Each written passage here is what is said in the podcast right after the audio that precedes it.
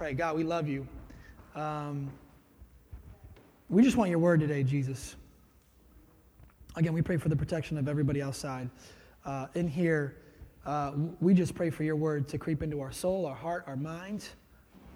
We pray that we would leave here different than we came in. Our consistent prayer is that we would meet Jesus, we would meet Holy Spirit, and that we would leave here different than we came in.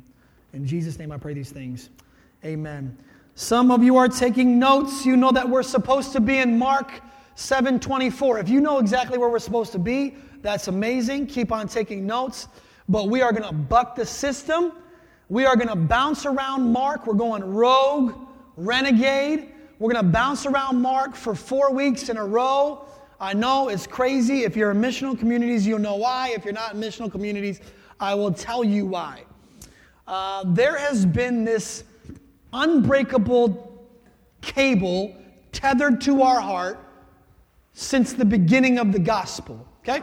It's not a string, it's not a shoelace, it's not something like it's an unbreakable cable tethered to our heart and everything that is important to us. Maybe another picture that you need is that we like to dissect our relationship with God, we lay it on the table, and we like to extract the things that make us uncomfortable. We like to take out the things that we don't really want to talk about, and we like to leave them on the table. But here we like to put them back in and address them in the right context. That thing that I'm talking about, that cable that I'm talking about, is something called money. Now, when I mention the word money, I can, t- I mean, it's more loaded than a baked potato, right? There's all sorts of things that are coming to mind when anybody at church or when any pastor at a church mentions the term money. And so I want to go 2002 Eminem on Satan this morning. I don't know if you know what that means, but I was a huge hip hop head in the 90s and early 2000s. And I watched this movie that I do not recommend now. I watched it before I loved Jesus. But that movie was called Eight Mile. And in Eight Mile, there is this epic, iconic scene where Eminem breaks apart his opponent by breaking apart himself. He calls out in a rap battle everything that his opponent is about to say about him. So I'd like to go 2002 Eminem on Satan's rear end this morning, and I want to talk about all the things that you may be thinking when I say the word money at church. Here are, the, here are the three lies before we get into our scripture that I think that you may be thinking of uh, on the top of your head before Satan gets to your heart. Number one, if the church talks about money, it's money hungry and will mismanage your money. If the church talks about money, it's money hungry and will mismanage your money. Let me tell you why I think this one is, is deep into our system, okay? And, and really, it's justified why this is deep into our system. I had a buddy on staff years ago. Uh, he came from a mega, mega church, beyond 12,000, I think. And he used to tell me how they spent their money okay? And, and for one series of three Sundays, get, to, get this, for one series of three Sundays, they bought and, and tailor, fish, uh, tailor fitted, excuse me, a fish tank for their stage, okay? It was $14,000 for a three week programming element. So when you, when you get a little skeezed out, when you're a little skeptical of churches spending your money, I get it. I'm with you. I feel it too. I'm upset with that church and every other church who mismanages not only the stewardship of God, but mismanages this idea that Christ likes to talk about all the time, and he ruins it for Christians talking about it in a safe setting, right? I'm upset with them for that reason, but I, I get it. Like, um, I've been in a church where there was a golden escalator. I'm like, maybe the escalator was a bit much in the first place. It had to be gold. And there was multiple escalators. It didn't look like you were going to see Jesus. It looked like you were going to see some slot machines. Uh, pastors are buying helicopters and planes and they're paving parking lots even though there's just one pothole. So, like, I get it, I feel it. But for every lie, there's a truth, right? And here's the truth some pastors are just humbly following Jesus, and they're humbly following a Jesus who talks about money more than he does faith and prayer. Did you know that? Jesus talks about money more than he does faith and prayer. Did you know that 11 out of Jesus' 40 parables are based around the idea or topic of money, or he uses it metaphorically to get to our heart? That's over 25% of his main teachings. So we're just following Jesus. Some of us are just following Jesus humbly, and really we're following him at, you know, in the chase after your heart. So that's the first one. Number two, money's icky. It's gauche. I don't know what gauche is, but it seems like an appropriately bougie word for this setting, right? Nobody wants to talk about it. I don't want to talk about it either. My wife brings it up. She's like, hey, you want to talk about the budget? I'm like, uh, I have a banquet. It's like a banquet. I, it's not on the calendar. There's a banquet for something and a person. It's important. I got to go. I just want to get out of there because I do not want to talk about money. And many of you feel the same way. Why do we not want to talk about money? Because it's vulnerable and because it's attached to everything that we do and are. That's why we don't want to talk about money. And again, I get this one as well. But here's what Satan does he creates a vault around your most sensitive idols. You know what I mean by, by, that? Like, an idol is something that you worship over Jesus. And so, what Satan does is he builds a protective room around your most sensitive idols, around the ones that he wants to keep in your heart. He wants to keep really in the back end of your heart so you don't even address it. The things that have special access to the deepest places of who you are. Satan wants to build a protective room around those idols, and he's very good at it. What he doesn't want us doing is he doesn't want us taking those topics out in family, in community, with the scriptures out, with the Holy Spirit present, attacking those idols and smashing them on the ground before the feet of Jesus. That's Satan's worst case scenario is that we would take topics like lust, sexuality, money, leadership, and we would bring them out before Jesus with the scriptures present and the Holy Spirit present, and we would take them together in wisdom and truth and love and grace he does not like that. That's his worst case scenario. And so he builds protective rooms around those things. It makes us feel like money is icky. When money is not icky, Jesus wants to redeem money in our lives. Just like he wants to take sexuality, he wants to take it out, he wants to talk about it, he wants to redeem it, he wants to put it in its right biblical context. He wants to take money out and he wants to put it in its right biblical holy context. Money's not icky, it's redeemable. Last one money is detached. Man, some of us think that money is detached. It's detached from our marriage, it's detached from our heart, it's detached from our faith, it's detached from our relationship with God. It's just detached. It's just separate green sheets of paper that we pay for stuff with. Even though, like when we have a small money crisis, I had a small money crisis last two weeks ago. My car got towed. I didn't understand why. Uh, whatever, 350 bucks. It's a lot of money. Uh, it affected my prayer life, my faith, and my marriage in one day. Right? And y'all laugh because the same exact thing will happen to you. Small money crisis happens and it affects everything that we are. Why? Because it's attached to everything that we are. We love when it's detached. Like if I told you you could have a job where you made enough money and, and, you would never have to worry about money, and you could have a spouse that would do all the budgeting for you, and you would never have to look at a budget, you would sign up for that faster than samples at Costco. Right? You be all in on that thing because we want to be detached. That's why we love E-ZPass. Your boy loves E-ZPass. For some reason, I feel like I'm not paying any money. Does anybody realize I'm not even paying this money? I'm just strolling through. All right, I don't even put my podcast on pause. I did not spend $2.95 just now. And then I get the bill at the end of the month. I'm like, what the? What just happened? I spent that much on tolls? Because we think like detachment is good. We think this is not a part of our lives, it's not attached to our marriage, our faith, our status, or anything. We, we just think it's detached when that's just a lie. It's attached to everything that we are and who we are. Bottom line, Jesus loves you deeply. Jesus loves you deeply. He loves all the corners and crevices of your heart. And money is a major part of your life. Money, for many of us, is a central theme in our spirituality. It's big. How big? Question mark. Sometimes I do that because I talk to Siri all the time. How big? Let's figure that out today together. We're going to be in Mark 10 17. Mark 10 17, if you'll turn there with me. We're going to call this message the elephant in the room. The elephant in the room. Mark 10 17. By the way, again, we're going to be here uh, on this topic for about four weeks, but at the same time, we're going to stay all up in Mark. We will not leave Mark. 1017. And as he was setting out on his journey, a man ran up and knelt before him and asked him, Good teacher, what must I do to inherit eternal life? Fair question. One of the fairest questions of the human condition, something we're all chasing for. How do I attain this eternal life thing, but he calls him good teacher first. Jesus has a little bit of an issue with this because he doesn't, he doesn't think the man knows what he's talking about here. Either, either this man, because he didn't call anybody good but God, either this man thinks Jesus is God by the way he approaches and by the question he asks him, or he's not really using the term good correctly. Jesus is going to approach him with that question first, and then he's going to move on. Therefore, we're going to move on to verse 18. And Jesus said to him, Why do you call me good?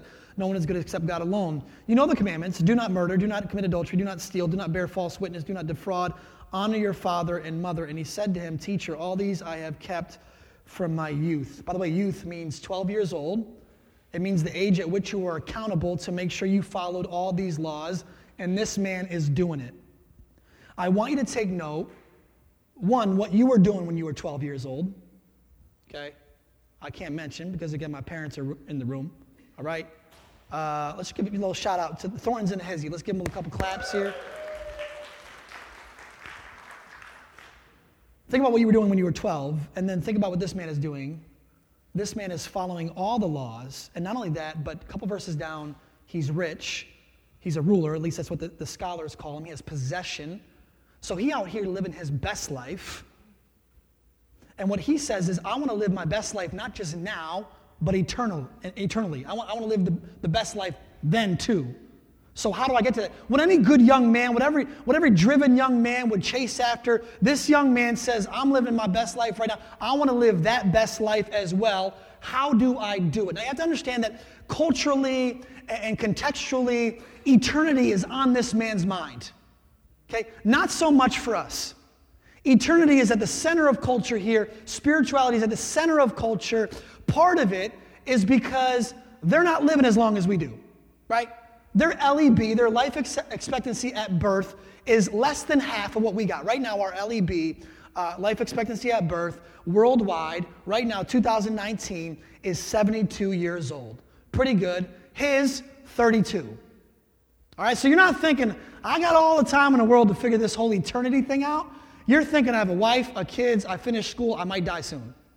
Right? You're not, you're not chilling, going, I got time to figure out this God thing, this meta narrative thing. No, you're thinking, I have to get a hold of this. And this man is thinking, I have to get a hold of this.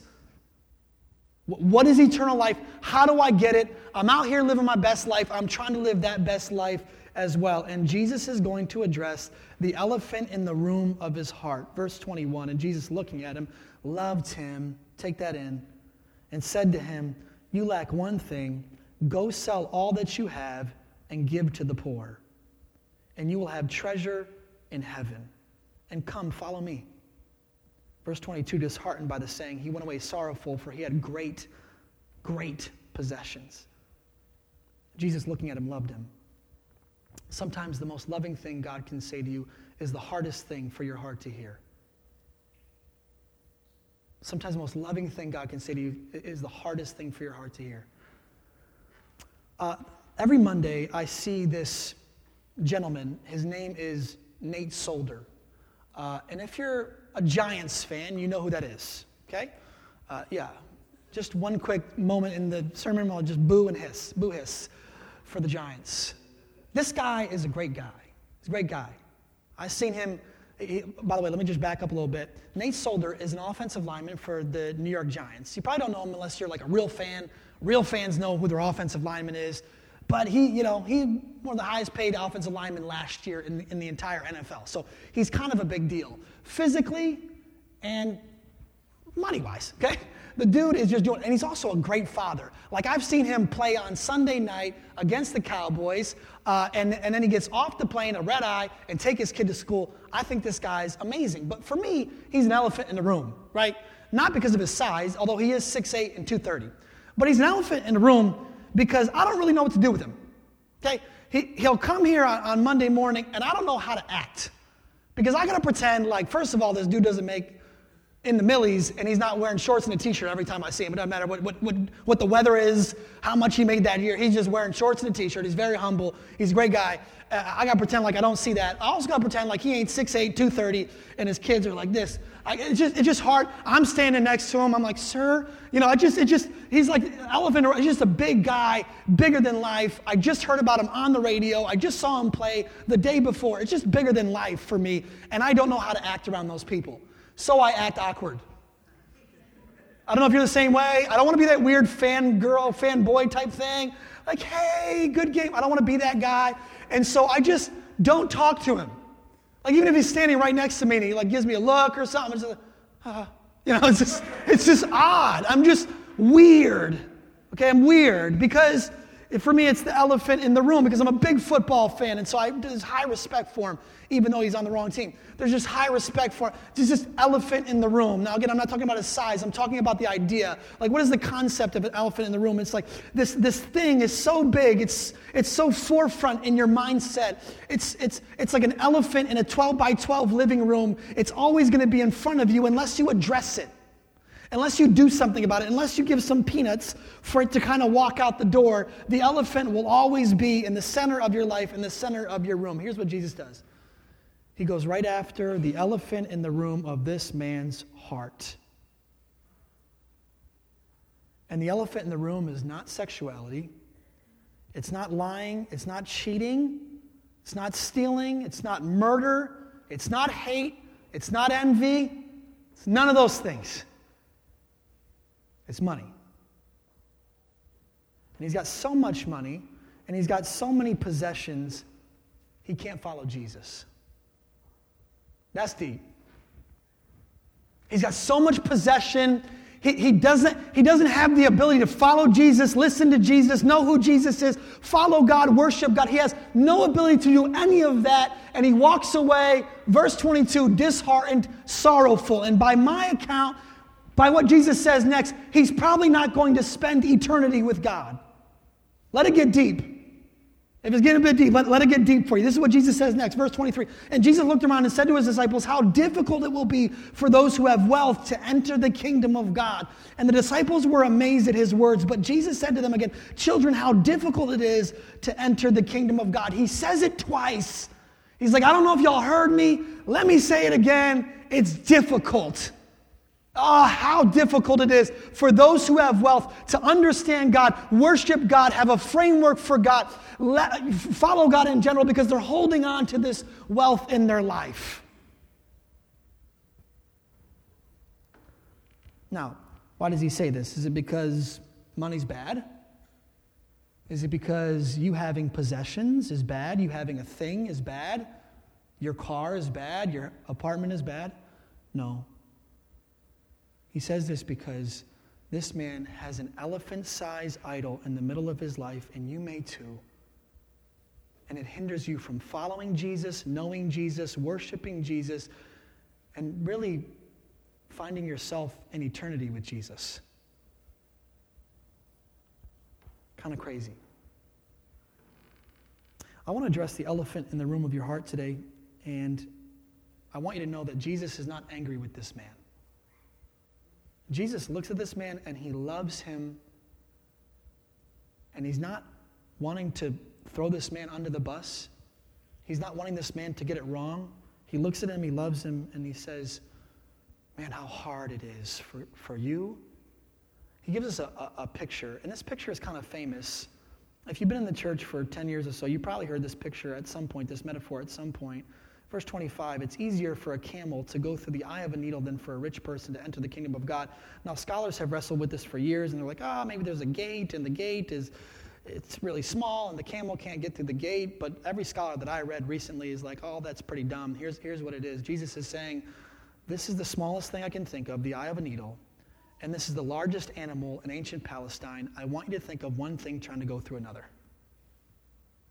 Impossible right? Impossible.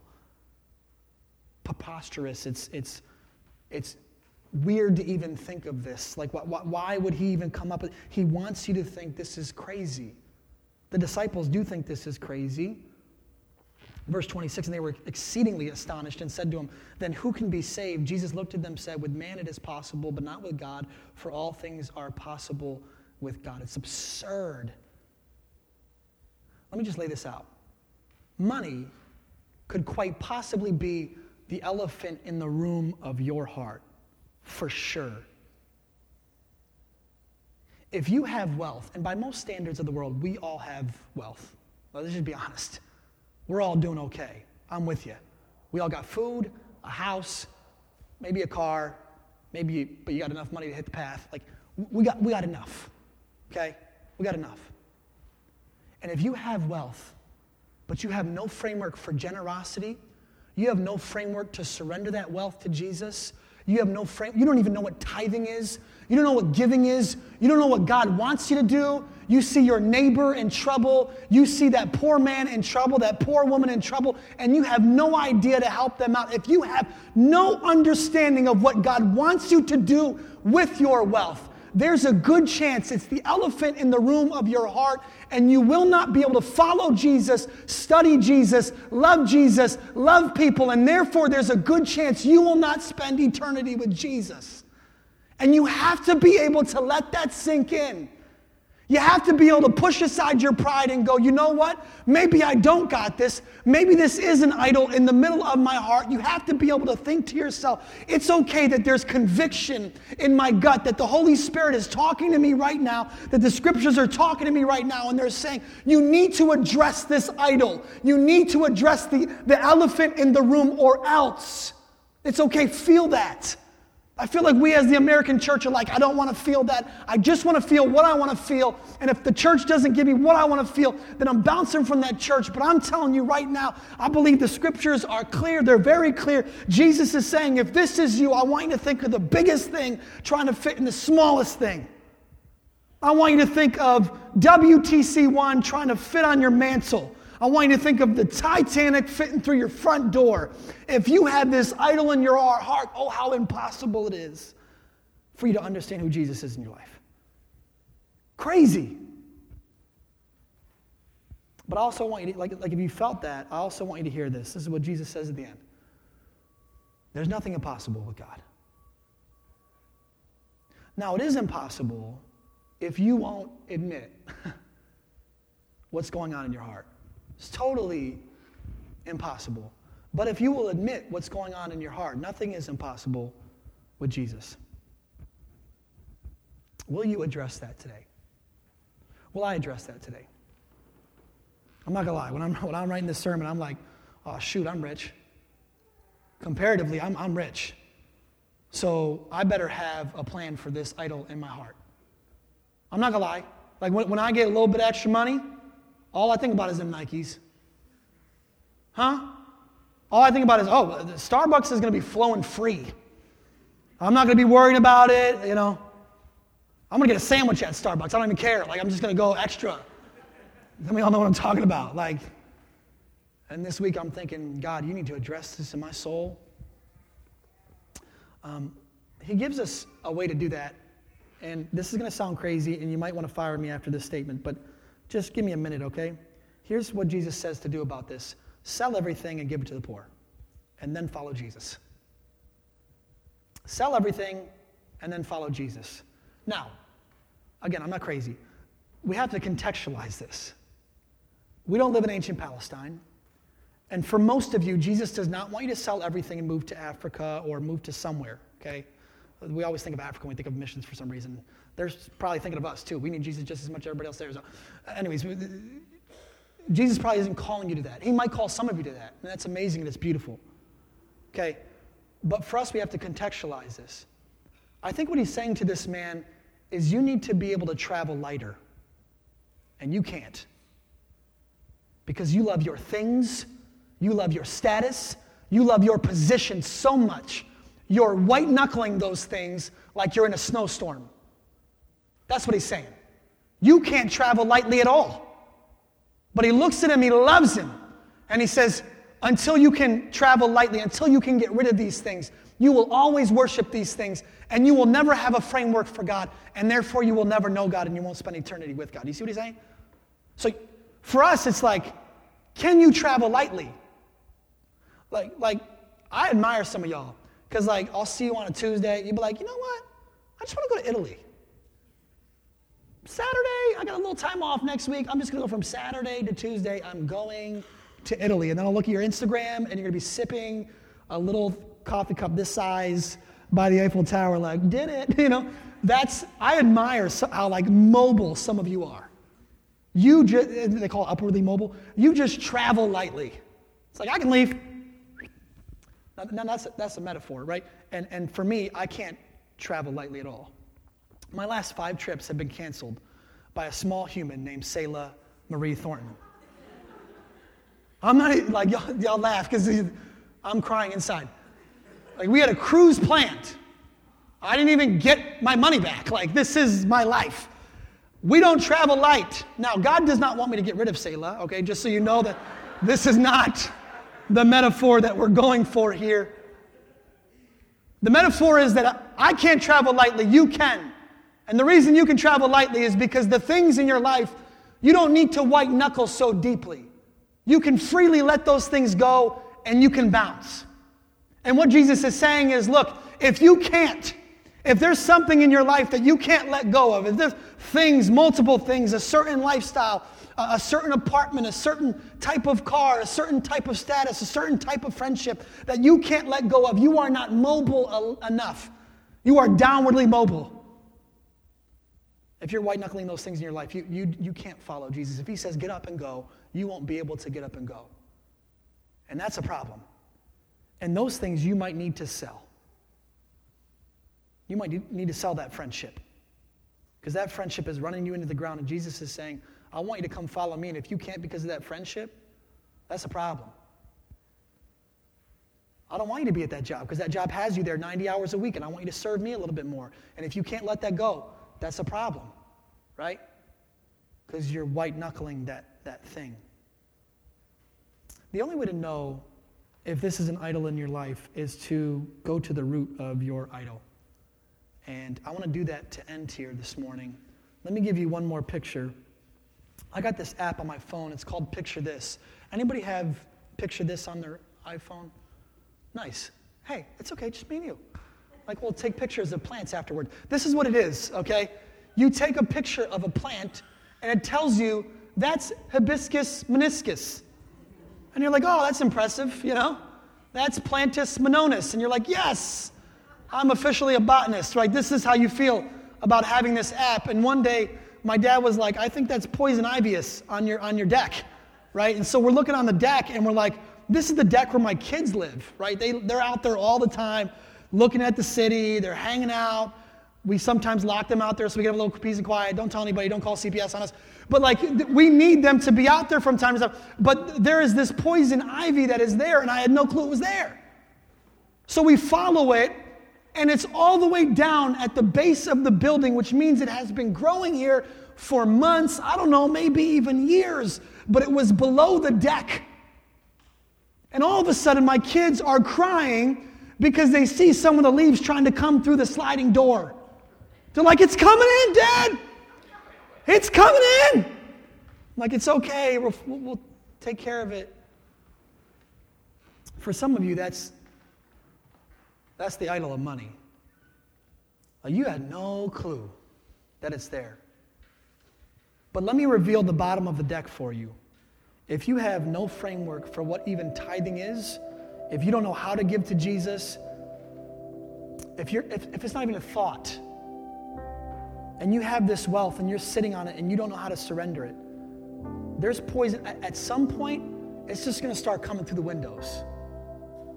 And like this man, you will not be able to leave that wealth. And the only way to go after it is to, like my father did yesterday, quite literally, go to the root of it and saw it off.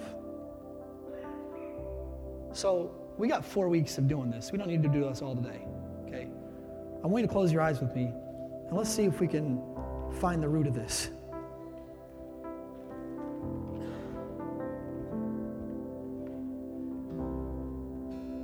God, I pray that if we love money, if there's a love of money in the room,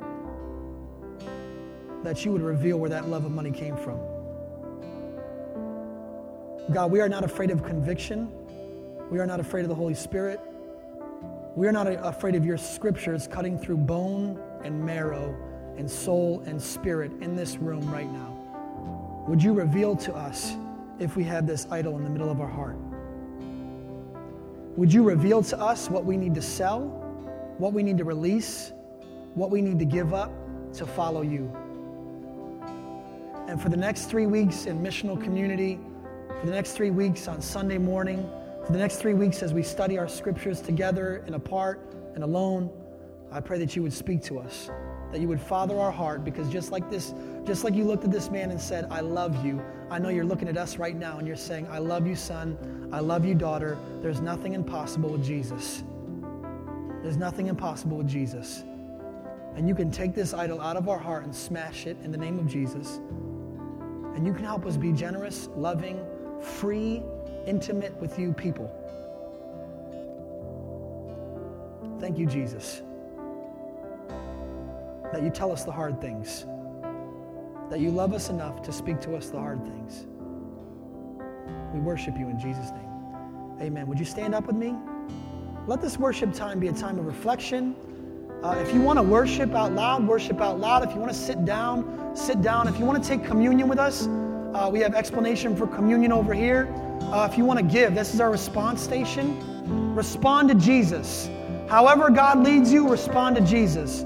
However, the Holy Spirit leads you, respond to Jesus. Even if it's sitting down, even if it's running around, I mean, just do it quietly. I don't know, whatever happens, it gets a little charismatic in here, that's fine. But just respond to Jesus how He wants you to respond to Him.